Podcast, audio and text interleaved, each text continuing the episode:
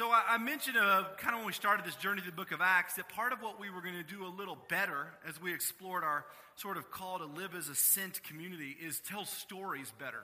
Stories of people that are experiencing God moving not only in their lives, but are experiencing God's call. Stories of Christ's followers. And so each month we're going to try and put different movements of uh, people up here as they explain and, and talk about God's sort of call in their life.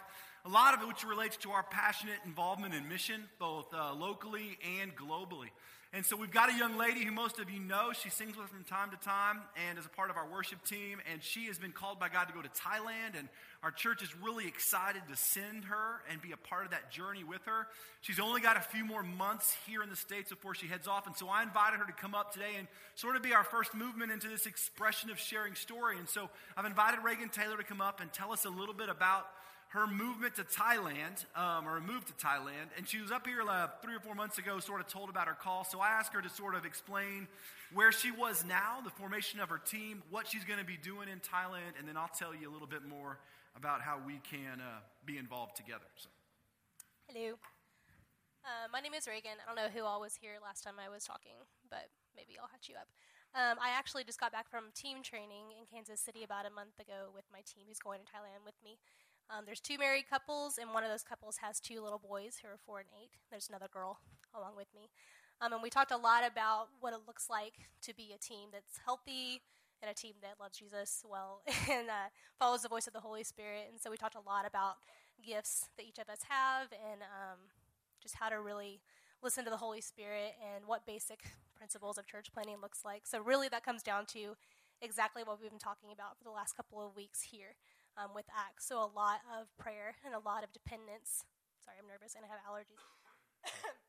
um, a lot of dependence on the on the voice of the Holy Spirit and the power of God, because nothing will happen outside of that. So we can be really cool and love Jesus a whole lot, but it doesn't matter if we're not listening to the voice of God and depending on the Holy Spirit to open doors to um, share the gospel with people. So practically, that looks like um, most people in Thailand are Buddhists. There's only about 0.4 percent um, of those people who are actually Christian. So it's vastly um, non Christian there. So we'll be going to language school for a year. We'll be learning Thai. So we'll be speaking to them in their language. Um, it's really hard so far, so you can pray for that. They'll actually learn uh, the language. It has like squiggly letters and like five different tones and all of these things, so it's going to be really challenging. Uh, but we'll, we'll be doing that for a year, um, beginning in January. So all of next year will be language school and then we'll be moving far, farther northeast into Thailand, and we'll be just living there with people. And we'll be doing exactly what we've been talking about here. We'll be meeting them, speaking their language, um, forming close friendships with them, and then telling them about Jesus. And really, our vision isn't to bring the American Western church with us and say, here, this is the model that Jesus set forth in the Bible for you. Do it this way, because it's not. Um, we, we're going just like Paul, meeting people telling them about Jesus and seeing them come to Christ and the Holy Spirit work in their lives, and then them forming the church, meeting together, and reproducing in a way that's relevant to Thailand. So as soon as they um, are doing that and we're seeing that fruit and that growth, um, we're going to leave. We'll be just like Paul. We're not going to stay forever and run everything. We're going to really empower them to run it themselves and just um, really trust the Holy Spirit that He's going to be moving there um, and He's going to be making the church grow. Um, so, yeah, we're really excited about that. Um, as far as, I think Charles will talk more about this, but as far as just church being apart, like I said, we cannot do this apart from prayer and apart from really understanding and discerning where does God want us to be, um, where does He want us to share with people, with whom does He want us to share, and just how do we have that discernment and we're not just bringing our own awesome ideas and saying this is it, this is the best idea when it's not, and it's not what God has. So we need that discernment and we need that encouragement because it's going to be really hard, and we just need prayer that the people of Thailand um, will be ready and that, that that soil will be good and they'll be ready to hear um, the gospel so that their hearts will be soft and they want to hear about it. So we're excited for that. But yeah. I guess give her a hand. Why not? Thank you, Reagan. So there's a couple of really cool things that we get to do as a church. You can go sit. It's good. Or you can stay here, or, or you can sit right here the whole time. Like a Justin Timberlake concert. Um, not that I would know Justin Timberlake concerts are like. Um, a couple really cool things we get to do as a church, right? Um, But one of my favorite is that we get to be about sending people. So the church, as we've explored through the book of Acts, is really about living as a sent body, that we exist outside of this place, that, that the church building this thing is more of a launching place for us. And we live as a sent people. But the church as a community, as the ecclesia, as the gathered body of Christ, is also a sending agency. We get to send people into the world. We explored a few weeks ago um, that a really kind of last week when we talked about Pentecost, that the idea of the heartbeat of Jesus is really a gospel heartbeat. It's a great commission heartbeat, and it's a mission heartbeat. And the church has got to have the same heartbeat as Christ, and Jesus had a heartbeat for the nations. And so we as a church are deeply committed to mission, whether it's going and participating or sending and supporting. And so we as a, a privilege that we have, we get to, to listen to Reagan's call from the Lord and then be a part of sending her. And we can do that in a multitude of ways. As she mentioned, we can be a part of her prayer team and support and commitment, encouraging her. Uh, we can share the, her victories and struggles uh, when she's over in Thailand. We can also financially send her. So the church is committed to financially supporting uh, Reagan as she goes, like we do with a lot of missionaries we support. But our support is just a tiny little piece. And so I really would encourage you, if you've never really actively engaged in supporting um, missionaries that you would consider it. In the back of the room, in a little basket back there, Reagan's got these little cards with some information about her and where she's going and how to give. I would really ask you to pray over it and consider it. Not because Reagan asked me to stand up here and ask everybody to give her money. I think she's getting close to where she needs to be. But because when you get deeply involved with someone else as sending them into the world, you begin to share their stories, both victories and struggles. And as a church, it's not about saying, oh, our church has a mission budget, and therefore I give to the church and the church gives to mission. That's really not the expression that we see played out. I give to the church because God calls me to surrender my resources to Him. And I send people because I love seeing the gospel move across the world. So begin to think about what your relationship with that might be, and not just with Reagan, but with other people in your life. And people that come to you and say, hey, God's calling me to be a part of crusade, or God's calling me to go to Papua New Guinea, or whatever, to begin to think about what it might look like to partner with people and send them. The church is not a organizational thing that has a budget structure, and then therefore they have this much. The, the church is a movement of people a grassroots, organic kind of collection of people that say, we want, about, we want to be about seeing the gospel made famous all over the world. And if God is calling Reagan as part of this community, God is calling all of us. So we get to participate in that. So I'd encourage you to shake her hand, meet her if you haven't uh, met her already, talk to her a little bit, grab one of these cards, also post her online stuff on the city so that you can kind of quickly go there and find it. But this is exciting, and we're going to be telling these stories. And so, Reagan, we're excited to hear about what God's going to do in the future and kind of how that unfolds and uh, what happens in the next couple of months and as you travel. And Reagan and I are working to figure out creative ways to tell stories from the field. So we're going to be getting together to talk about that so that we can do a better job telling you what's happening in Thailand while she's feet on the ground. So, very cool stuff. So, this morning we are uh, moving on and transitioning out of that. We're transitioning into the book of Acts, chapter 2. Several of you uh, have, have kind of inquired in, in very kind of nice ways hey, how long is this thing going to take? And, and not being mean, just like, hey, you know, and I, am telling you today, we're going to knock out a chunk of it. We're going to go for like 30 verses, 14 all the way through 41, whatever the math is there. College students can figure that out. But we're going to try and go for a massive chunk. And I'm a little bit anxious about it because it's a huge piece of text that we're going to try and tackle. But to divide it up doesn't really make sense. So we're going to try and get through it all. In order to do that well, I have to kind of captured in bigger pieces. And so we're, we're going to be working through it, but I'm going to try and capture it for you in bigger pieces so that we can really understand what's going on. So if you have been, those of you that have been coming, we're now into week four of this journey. And the idea is we're going to explore the book of Acts together and try and see what it calls us to as a church. Because the book of Acts is more than a book. It's more than the companion volume to the book of Luke. It actually is a call for the church and for the follower of Christ. The entire book is a call on your life and it's a call on my life. And what does it have to say to us? And we've kind of explored it up and down. And last week we left right in the middle of this movement of the Holy Spirit that we call Pentecost one of the Jewish religious celebrations. People had come from all over the place to gather, and the Holy Spirit shows up in this incredible, powerful way. And we talked about it last week. We talked about the pneuma, the breath of God, the ruach of God that comes in, blows through the room, these tongues of fire that rest on each of these believers. And they began to speak in languages of all the people that had gathered from all over the countryside to come and celebrate this Jewish pilgrimage holiday. And the people were hearing them audibly speak the wonders of God in their own languages, and they were amazed. And we explored the, the meaning behind Pentecost. And I kind of lifted up four theological things and talked about intimacy with God and God's presence and the Great Commission, those kind of things. And that's online or will be online. And so you can go uh, hear that. Our web guy's really, he's slow. So we got to jump on him. So it'll be on next week. So I'm the web guy, by the way. So in case that make that connection.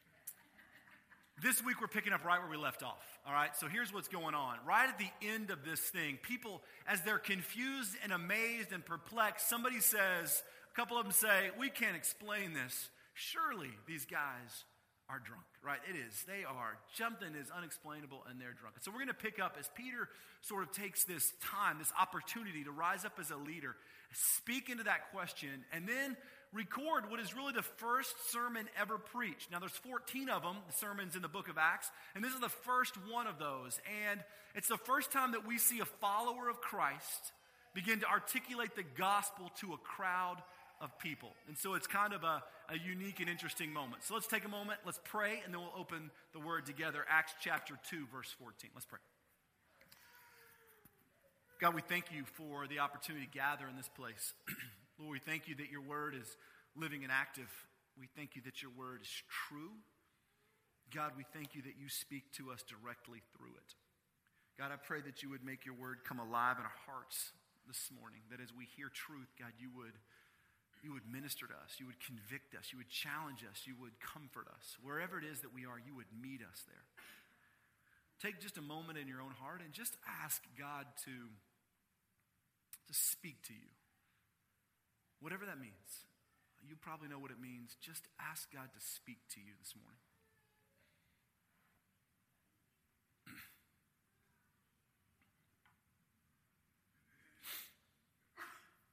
Take a moment and pray for someone beside you, in front of you, behind you, even if you don't know their name. Just pick somebody and pray for them. Be in the habit of praying for other people.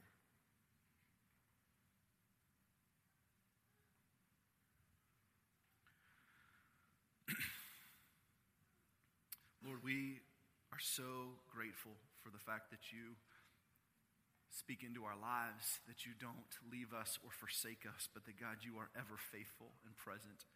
And so, Lord, help us surrender to that truth today as we explore um, the gospel really in its entirety as laid out by Peter and, and come to an understanding that really at its core, the gospel changes everything. And so, Lord, we ask this in the risen name of Jesus, our Lord and our Savior. Amen. All right, so I'm going to do this a little bit different today since we have so much that I want to try and at least cover. Instead of reading it like I might normally do and then just kind of going through it, we're just going to kind of go through it. So we're just going to start and explore these little pieces uh, kind of a bit at a time. And I've had to break it into big sections because you'll see it makes sense when we begin to look at it its entirety. So we're going to pick up in 14. And where we pick up, Peter stands up and begins to address this concern, right? Like, hey, what in the world is going on? Some people are perplexed and amazed, and some say that you guys have had too much to drink. And this is where Peter picks up in verse 14. He says, Then Peter stood up with the eleven, raised his voice, and addressed the crowd Fellow Jews and all of you who live in Jerusalem, let me explain this to you. Listen carefully to what I say. These men are not drunk as you suppose. It is only nine in the morning. No, this is what is spoken by Joel the prophet. So Peter has become this leader. He has stepped into the role that Christ has given him, and he's become the leader of this little grassroots, organic, non religious movement that we talked about the first week of this study called the church. We see that as he's the one that sort of searches scriptures and believe that God is speaking to them, and he sets up the move to replace Judas with Matthias. Those of you here a few weeks ago remember that. He stands up as the mouthpiece not only of the church, but of the Holy Spirit right here. And it says he stood up with the 11, meaning that he has the backing and support of the 11 other uh, apostles that now include Matthias. And so Peter stands up with the 11 and with the 120. Remember, there's 120 other believers at this point in time. And they were all present at this movement of Pentecost. And they were speaking in these languages that all of these gathered Jewish people could understand. And remember, once Israel, Israel was conquered in two big waves, once to the Assyrians and once to the Babylonians, they were carried off in exile. They intermarried and they settled down and they began to speak languages of all these other countries, all these other people groups. And as they still hung on to the religious heritage, they would come in for these festivals, right? And I explained those festivals last week. Well, Pentecost was one of them. And they came in, and so they spoke all these different native languages. And they hear these guys, these people standing up and proclaiming the wonders of God in languages that nobody from here spoke. And they were perplexed. So Peter stands up and he sort of dismisses this little charge, kind of a ridiculous statement, by saying, You know, what you're hearing is not people being drunk. It's nine in the morning. It's ridiculous to think that all 120 of us gathered in this little outer room outside the temple court area would all be drunk at nine in the morning. But what you're hearing is something that is moving in the wonder of God that is unfolding and is, unha- is happening. And he begins this speech in verse 17 sermon, speech, message, whatever. What we recognize is that it's this extended discourse that Peter engages in. And we can rest assured in this that when you see these sermons in Scripture, they are really snapshots of probably much bigger pictures. So we even hear in this one that at the very end it says, And Peter used many other words to plead with them and, and warn them. So what Luke is capturing as he writes this is sort of a, a picture of exactly what Peter says. And Peter begins with the prophet Joel. Now you got to understand this gathered Jewish crowd would have understood the Old Testament prophets. Even though they intermarried and kind of developed new languages and lived in different people groups, they clung to the religious heritage. Is what brought them back to Jerusalem for the religious feast. They would have been familiar with the Old Testament, with the stories. They would have been familiar with what Peter was about to reference. In fact, they were all waiting for the Messiah. And Joel's prophecy speaks to that. And so Peter begins to explain it by using the prophet Joel, and he says, in these last days, God says, I will pour out my spirit on people. Your sons and daughters will prophesy, your young men will see visions, and your men will dream dreams. Even on my servants, both men and women, I will pour out my spirit in those days, and they will prophesy. I will show wonders in the heaven above and signs on the earth below blood and fire and billows of smoke. The sun will be turned to darkness, the moon to blood, before the coming of the great and glorious day of the Lord, and everyone who calls on the name of the Lord will be saved. So, Joel is prophesying about the coming Messiah. Now, it's safe to say that almost all the people gathered there were living in anticipation of the coming Messiah. That's what the Jewish people believed. But very few of them believed that Jesus was actually the coming of that Messiah. That was what took place some 50 days before when they crucified Jesus. They were waiting for the coming Messiah. Jesus was not the Messiah that they had hoped for. He was not the conquering hero. He was not riding in the back of a stallion, uh, kind of freeing the Jewish people from Roman rule. He came in on the back of a baby donkey. He was a savior that didn't fit the picture of what the people wanted. And what Peter does in this first movement, and there's really five movements in his sermon, in this first movement is he basically looks at them all and he says, This is the day that you've been waiting for. All the Jewish people were living in anticipation that the Messiah would come. And the Messianic age, the, the period of the Messiah, would come with great movements of God's Holy Spirit. All the Old Testament talked about it. It talked about signs and wonders and the outpourings of the Spirit that would be seen when the Messianic age came, when the Messiah came. And they were waiting for that. And what basically Peter is doing is he's saying, Today is that day. What you're hearing in these kind of outpourings of the Spirit and the proclaiming the wonders of God in your own languages is not something crazy that can be defined by whether people are drunk or not or whether they're talking gibberish. The idea is that this is the outpouring of the Spirit. Listen to what Joel says. This is what Joel was proclaiming. We are in that period. Today is the day. It is the movement of the Messianic age. Now, this is important because the Jewish people were gathering for these festivals and they were all waiting for the Messiah to come. And very few of them, 120 of them to be in fact, and to be fact, were the ones that believed that Jesus was in fact the Messiah. And Peter begins this message to all of these Jewish people by saying, Today is the day. What you're hearing is the movement of God this pneuma of God, this ruach, this breath, this thing that has happened, this stuff that you're seeing is the outpouring. It is the prophecy. It is the Spirit's outpouring. This is the messianic age. And Jesus, as he's getting ready to tell us, is the Messiah. So the first movement of his sermon is to say, listen, all of you Jewish people connect with the Old Testament. Today is the day. What I'm getting ready to tell you will change you forever. So he sets this up by moving to the book of Joel, and I'm not going to go through all those verses, but just sort of saying, today is the day. So then he launches into this person of Jesus Christ, and he begins in verse 22 by beginning to talk about the idea and death, the person and death of Jesus Christ. And he says this Men of Israel, listen to this. Jesus of Nazareth was a man accredited by God to you by miracles, wonders, and signs which God did among you through him. As you yourselves know, this man was handed over to you by God's set purpose and foreknowledge, and with you, and with the help of wicked men, put to death by nailing him to the cross. So Peter says, We are in this day, this age, this time. The Messiah has come. And let me tell you about who he is. That God sent this Jesus, accredited this Jesus. In other words, Jesus came from God, was accredited by God, or given purpose by God right? And he did signs and wonders. The same signs and wonders that Joel talked about are ascribed to the person of Jesus Christ. Jesus came from and is accredited by God. Jesus was from God, right? The Jesus that you crucified 50 days earlier. This was God's chosen one, the accredited one, the ones that we saw the signs and wonders from. But listen to verse 23. This man was handed over to you by God, set purpose and foreknowledge. And with the help of wicked men, he was put to death by nailing him to the cross. Now, one of the reasons why the Jewish people could not believe that Jesus was the Messiah is because the idea of the Messiah being crucified was a stumbling block to belief. They were so set on the idea that the Messiah was going to be a political hero that he was going to come and reestablish the social and political power of Israel, to free them from Roman rule, and sit on the throne like David did some hundreds of years before. That for the Messiah, their long awaited one, to be crucified at the hands of the Romans was unacceptable. The reason they couldn't believe is because their Messiah couldn't die. But look what Peter does.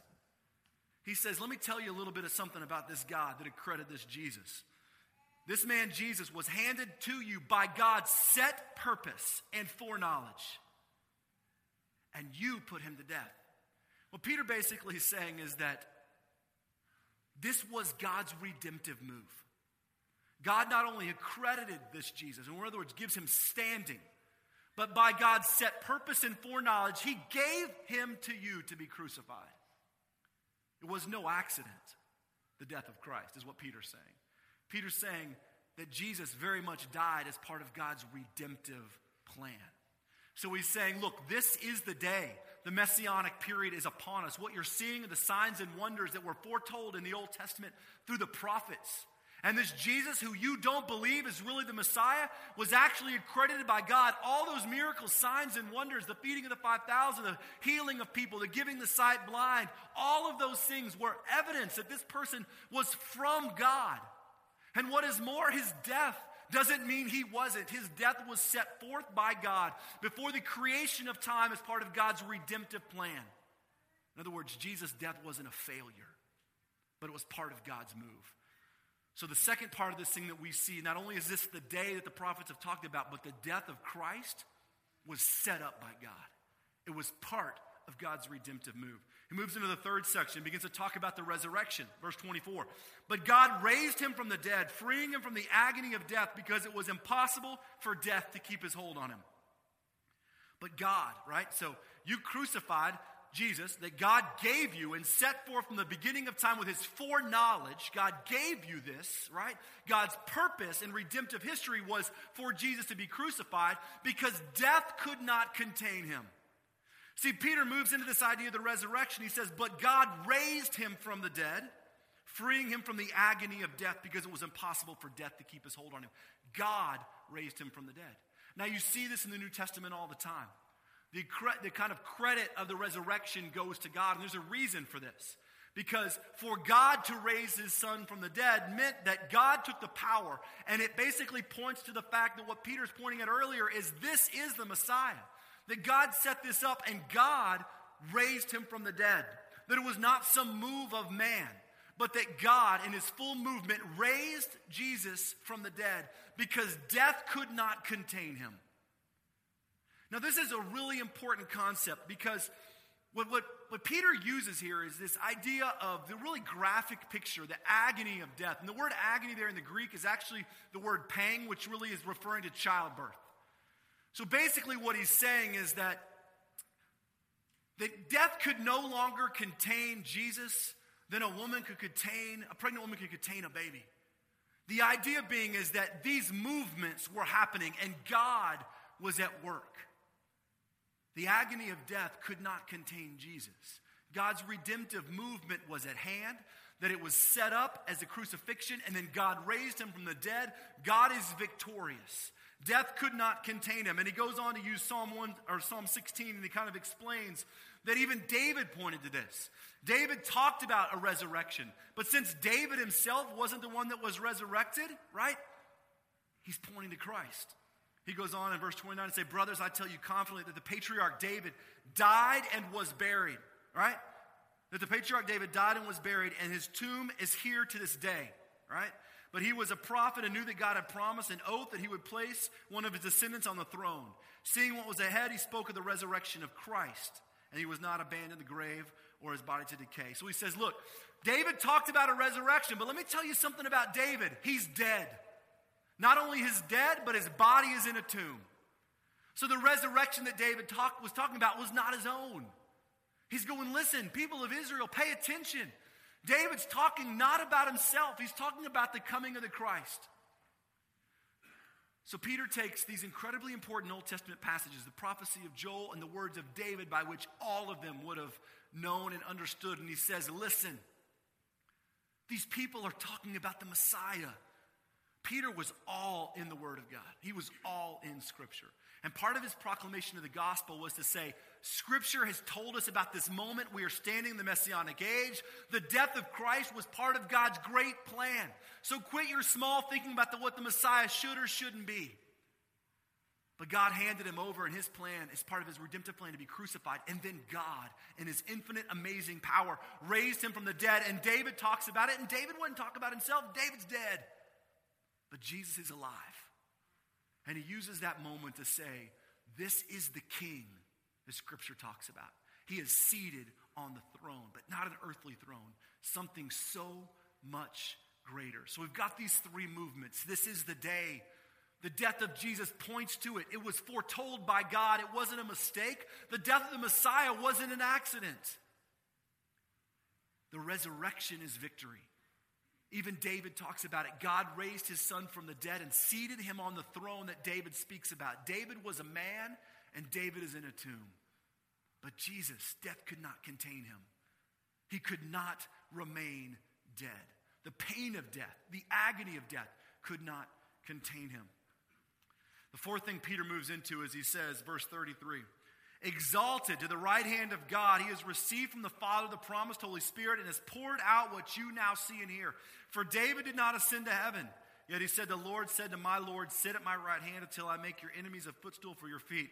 Listen to verse 36. Therefore, let all of Israel be assured of this God has made this Jesus, whom you crucified, both Lord and Christ. So Peter gets through these things and he says, And what is more? That not only did God raise him from the dead, but that he exalted Jesus. The same thing that Paul talks about in Philippians 2, where, God, where he says that, that God exalted Jesus to the place that is above all names. Peter says that God exalted, that he ascended, that he raised up Jesus, and that he sits on the right hand of God. And he says, Israel, all of Israel, be assured of one thing. If you're going to hear me say one thing as you listen to me preach, this is what Peter's saying. He's saying, Hear this, be assured of this, that God made this Jesus whom you crucified both Christ and Lord. Now, what's interesting there is that both of those names, Christ and Lord, are titles, right?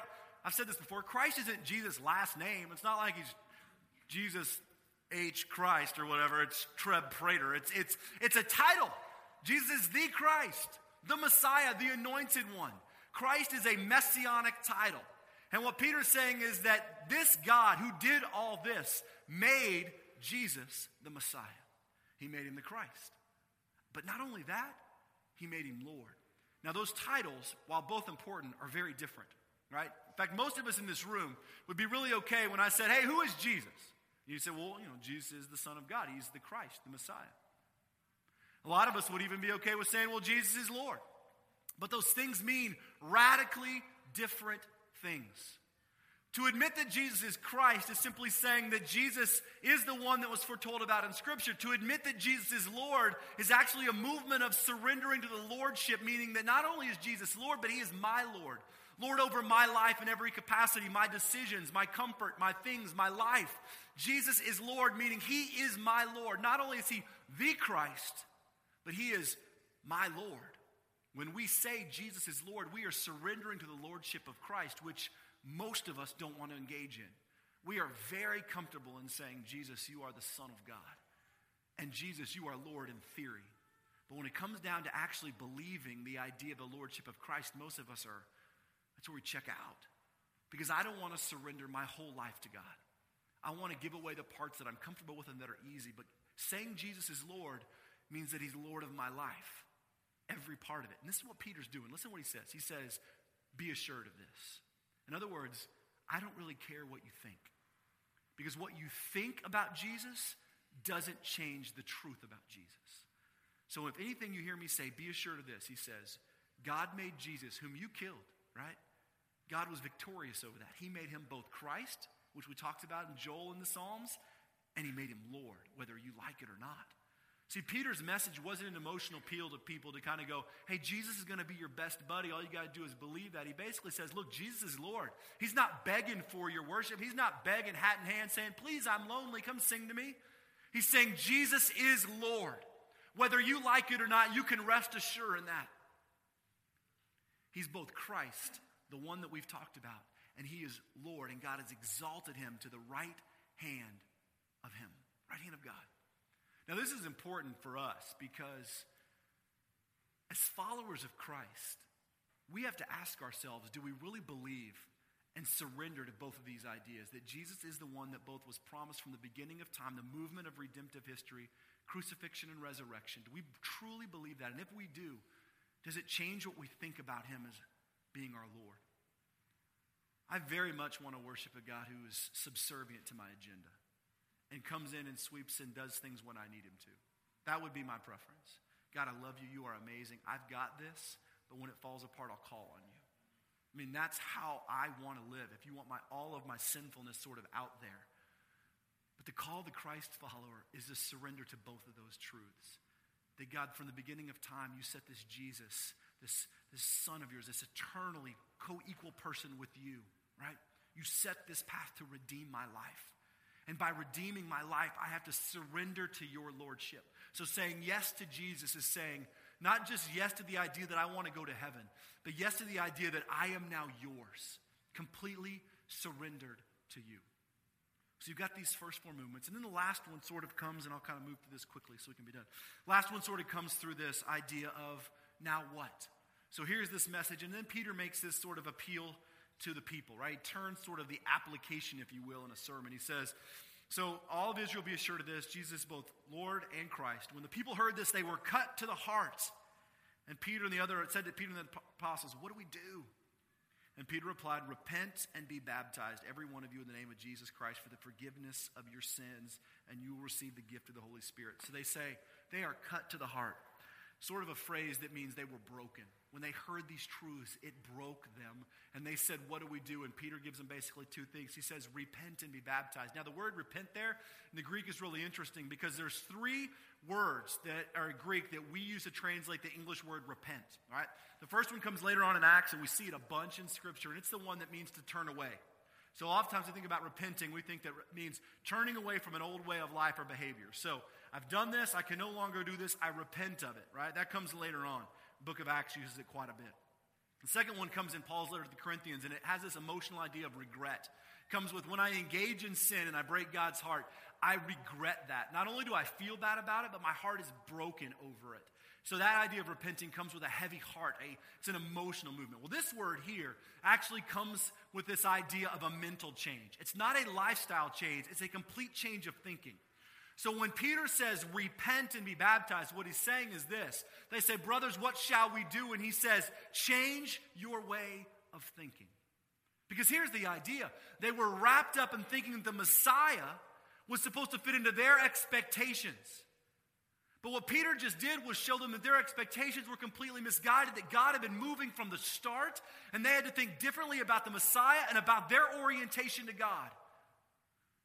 That I am a broken person, that I crucified, that I was part of that movement to crucify God's move.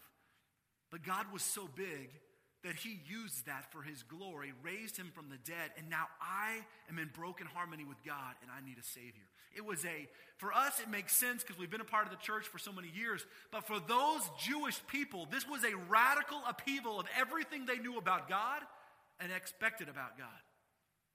And Peter says, You know what you need to do? You need to change your way of thinking and be baptized. Now, that change of way of thinking actually was a way of thinking about who Christ is. So basically, Peter's saying, change your ideas about Jesus, and it will change your life, right? And then be baptized. It was a response to what was being done inwardly. So the baptism was a response to that inward change and movement that brought with it two things forgiveness and the Holy Spirit. So Peter says, Repent and be baptized for the forgiveness of your sins, right? Most of these Jewish people didn't believe they really sinned that much. They came once a year, some 50 days earlier, to sacrifice for their sin, and once that was it, they were done. Repent, be baptized for the forgiveness of your sins, and you'll be given the Holy Spirit. Basically, saying this thing that just happened to us is yours. We can't quite grasp the radical change of thinking that this is. But I venture to say this most of our struggles when it comes to our life of sin are not simply about not doing. And most of us think that way that if I just quit doing this behavior, then God will be okay with me. That if I just turn from this way of life, stop doing this, stop engaging in this, stop doing this thing, that's truly repenting. No, it really just means I don't want to do that anymore because I think that it's wrong. Repentance at its core has a mental change that says, if this is who God really is, if He really did all of this for me, sent His Son to give me life, raised Him from the dead, then it should change the way I think about my life and how I orient myself to all kinds of things, including actions.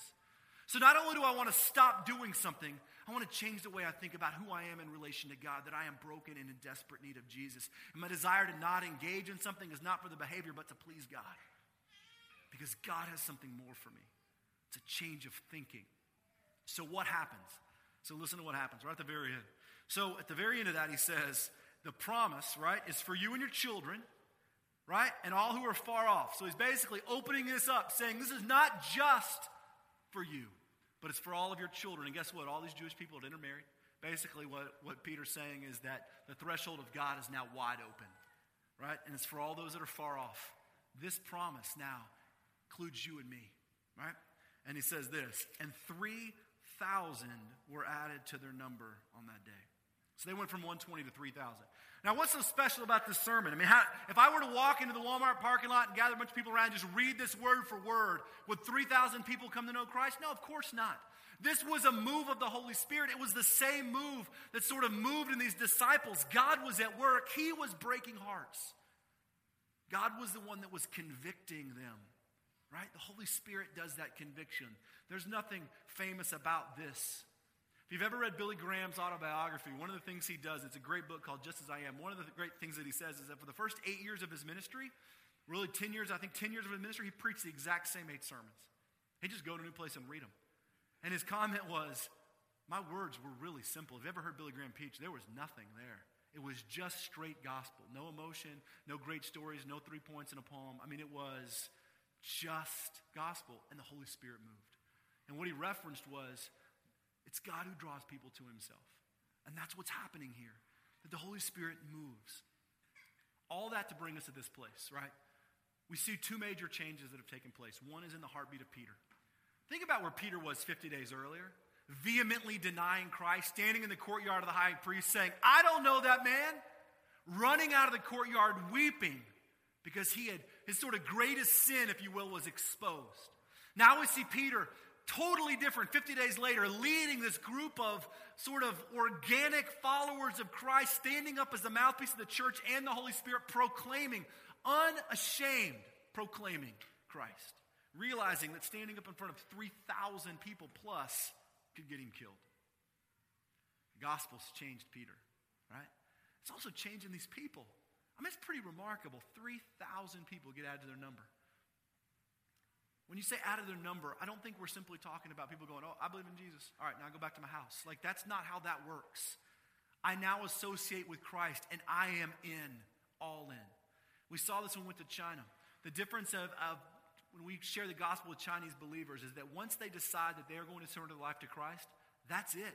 They're all in. There's no sort of nominal Christian faith. Right? Like we experience in our sort of Western culture. They know when they say yes to Jesus, most likely it's going to cost them their jobs, their families, their friends, and in some cases, even their freedom. When they get added to the number, they're all in. Most of our spiritual lives are lives of convenience. Yeah, I'll, I'll follow Christ. Sure, why not? I mean, I want to make sure I go to heaven. It doesn't really cost me anything. This message that Peter just proclaimed should change everything. It should. It should change the way that you think, and that in turn should change the way that you live. And like Peter, even in the wake of your greatest mistakes, it's not what defines you. That God has set your path anew because the gospel changes everything. As followers of Christ, this becomes our call.